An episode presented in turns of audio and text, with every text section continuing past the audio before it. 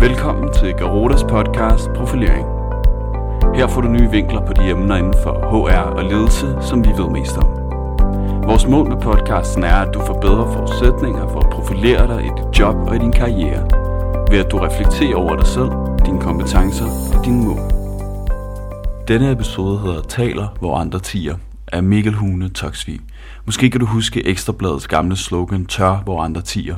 I disse MeToo-tider, hvor sexisme, uønskede tilnærmelser, krænkelser og seksuel overgreb bliver offentliggjort og udskammet, er det fristende at omformulere sloganet til taler, hvor andre tiger. Især efter Ronan Farrows bog Catch and Kill udkom, der handler om filmmongolen Harvey Weinsteins storhed og fald, som var en af de udbredende faktorer bag MeToo-bevægelsen. Ronan Farrow er søn af skuespillerinden Mia Farrow og instruktør Woody Allen, og stammer derfor fra en familie, der kender til seksuel overgreb. Allen er således anklaget for at have forgrebet sig seksuelt på sin ene adoptivdatter, inden han giftede sig med den anden. I Catch and Kill forklarer Ronan Farrow, hvordan han beskyldes for, at det er hans egen familieforhold, der animerer ham til at jage historien om Weinsteins seksuelle overfald på skuespillere og ansatte. Men efterhånden som Farrow, der både er journalist og jurist, dykker ned i anklagerne mod Weinstein og opsøger de få ofre, som offentligt har udtalt sig om, hvad Weinstein udsatte dem for, viser det sig, at adskillige journalister tidligere har prøvet at bringe samme historie. Gang på gang er det dog lykkedes Weinstein gennem pres, chikane, forfølgelse og trusler enten at afskrække journalisterne fra at arbejde videre, få redaktørerne til at nedlægge forbud mod at bringe historien, eller tvinge offerne til at trække deres udsagn tilbage. Weinstein var kendt for at være en særdeles indflydelsesrig mand med et vidtrækkende netværk inden for film- og medieverden.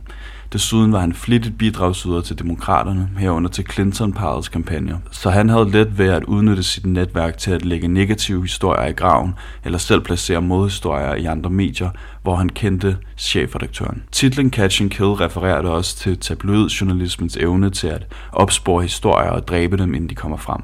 En offentlig hemmelighed. Farrow forklarer, at de uhyggelige beretninger om Weinsteins rovdyrsadfærd var en offentlig hemmelighed i Hollywood. Gennem årene turde stort set ingen dog stå frem, fordi de få, der gjorde, oplevede, at deres karriere pludselig gik i stå. For eksempel skuespillerinden Ashley Judd, som havde udsigt til en rolle i Ringens Herre, indtil Weinstein angiveligt efter at være blevet afvist af Judd, på det kraftigste advarede instruktør Peter Jackson om, hvor vanskelig hun var at arbejde sammen med eller en italiensk skuespillerinde, som Støvlelandets sladderpresse udstillede som en, med en forskyndende omskrivning, letlevende dame, der hørte til hos Berlusconis bunker bunker fester. På trods af Weinsteins ry og hans ihærdige indsats for at forkrøble og miskreditere Farrow, fortsatte journalisten med at opgrave historien. Og det selvom Farrows arbejdsgiver, nyhedsmediet NBC, efter pres fra Weinstein forbød ham at arbejde videre med den.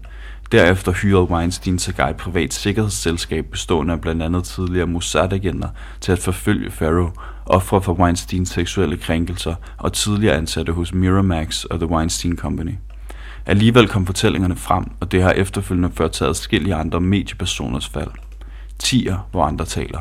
Med udgangspunkt i MeToo-bevægelsernes historier om blandt andet Weinstein, DR og dansk politik, undersøger jeg i denne artikel, hvorfor nogen tør tale, hvor andre tiger – ikke udelukkende med fokus på seksuelle krænkelser eller overfald, men med et bredere fokus på, hvordan vi skaber en arbejdskultur, hvor vi både kan tale og lytte uden frygt for repressalier. Altså en åben og lærende kultur. Titlen på min artikel er Taler, hvor andre tiger, men den kunne også hedde Tiger, hvor andre taler. En af forudsætningerne for, at vi kan tale, er nemlig, at andre lytter. Og som historien om eksempelvis Weinstein, DR og de radikale illustrerer, er det sværere end som så at skabe en kultur, hvor vi kan tale og lytte. I bogen Speak Up går Megan Wright og John Higgins i dybden med vigtigheden af at have mod til at tale og evnen til at lytte. Wright og Higgins, der henholdsvis er professor og underviser på Holt Ashridge Executive Education, begyndte deres forskning i 2014. Siden da har de interviewet 150 ledere og modtaget spørgeskemers besvarelser fra næsten 4.000 medarbejdere fra hele verden og på tværs af hierarkier og brancher. Forskningen leder efter svar på, hvordan vi taler, lytter og lærer, og hvordan tale, lytning og læring hænger sammen med magt. Social konstruktion. Traditionelt betragtes magt som en statisk størrelse, der optræder i kategorier. Jobtitler signalerer positionel magt. Karisma og adfærd giver personlighedsmæssig magt. Viden og evner fører til ekspertmagt. Social magt bygger på netværk og forbindelser osv. Denne statistiske opfattelse af magt kan være udmærket i de indledende forsøg på at indkredse begrebet, men skal man tro Wright og Higgins, er magt sværere at klassificere. De definerer i stedet magt som en social konstruktion. Det betyder, at magt refererer til den dynamiske og subjektive oplevelse hos den enkelte af sig selv eller andre.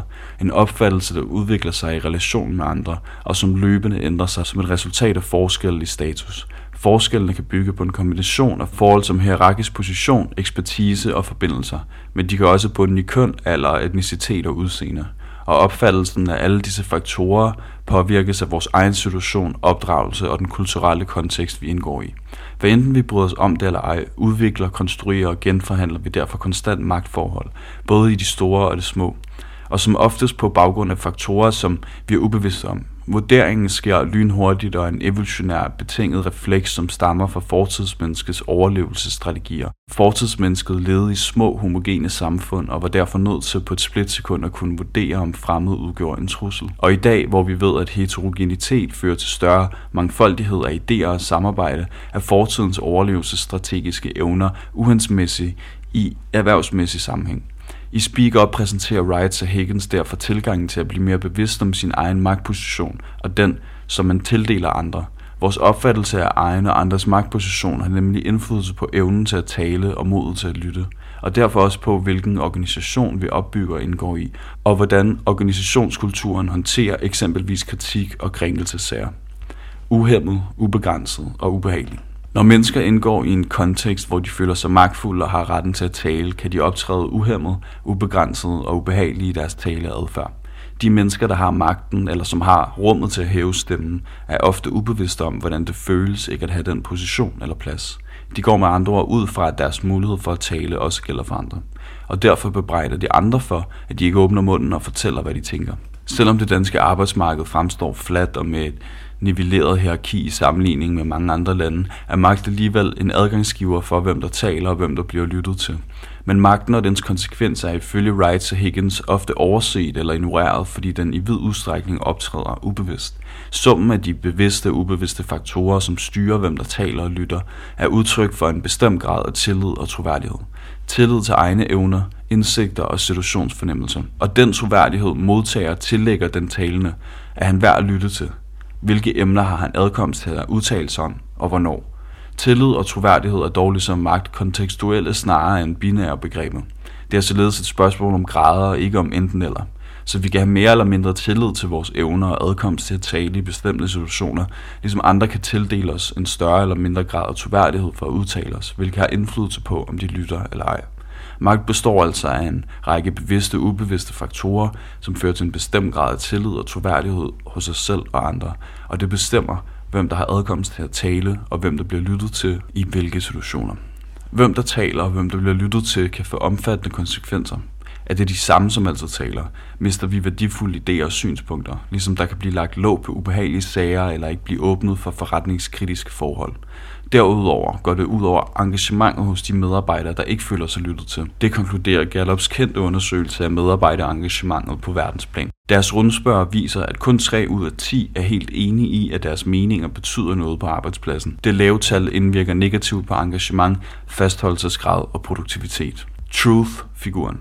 Der bør altså være rigeligt med årsager til at beskæftige sig med magt og organisationskultur. Overordnet set kan man forholde sig til de dele af magten, der har at gøre med, hvem der taler og bliver lyttet til på et individuelt og organisatorisk niveau. På det individuelle niveau opererer Wrights og Higgins med figuren Truth. Den indeholder fem spørgsmål, der kan indlede arbejdet med de faktorer, som ligger bag magten til at tale og evnen til at lytte. Truth er en forkortelse af de fem engelske ord Trust, Risk, Understand, Titles og How. På dansk lyder de fem spørgsmål. 1.